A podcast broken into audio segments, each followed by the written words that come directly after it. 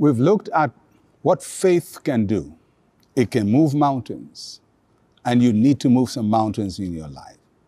We've looked at what faith is. It is the substance, the reality of the things you hope for.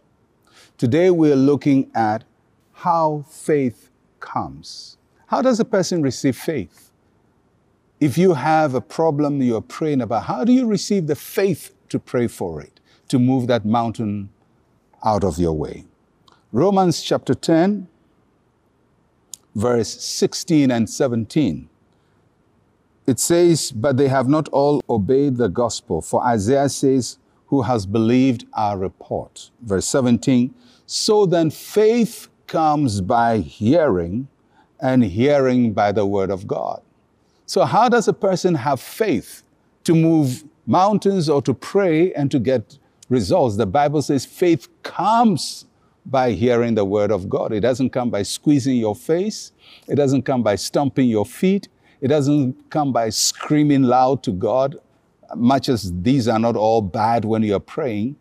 Prayer without faith is just a mere activity without results. What really gets the results is not our physical action, it's a spiritual action, and it comes by faith. And how does faith come? Faith comes by hearing the word of God. So if a person wants to receive faith, the word of God will become the basis for their faith. Remember, yesterday I talked about the faith is like the check that is given to you to represent what you hope for, which is money. So faith comes by hearing the word of God. The promises of the word of God produces faith. So when God makes a promise, it is like a check he has written to you. God says, "I will bless you." It's like a check of blessing. God says, "I will heal you." It's like a healing check. God says, "I'll make you the head and not the tail." It's a check of promotion. So every word of God, every promise of God is like a check in your hand. And when you receive it, faith comes to you because you have received the promise of God. You know that now you have faith inside of you. So that which produces faith in you is not your own desire. It is the word of God. So if God says he has blessed you with all spiritual blessing, he has given you the check to get all spiritual blessing. So as we deal with this present crisis, what faith are we going to use to overcome this virus? The faith must come from the word of God. It's not just willpower. It's not squeezing your face and say, "It will not happen to me."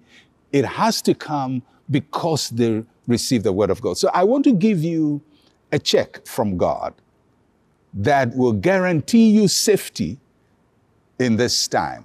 And where do I get the word from? It's not from Mensah Otabor. It comes from the word of God. So hear God's promise to you for this season. Psalm 91, verse 3 and 4.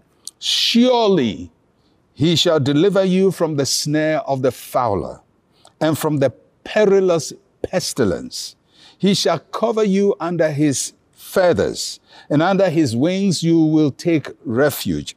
His truth shall be your shield and your buckler." Surely, God says, surely he will deliver you and he will set you free from the fowler, from the pestilence. That is your check, and you can cash it in this season for safety against every virus. You are protected by the Almighty God. I'll be with you again tomorrow. I'm Pastor Mensah Otabor. Shalom, peace, and life to you.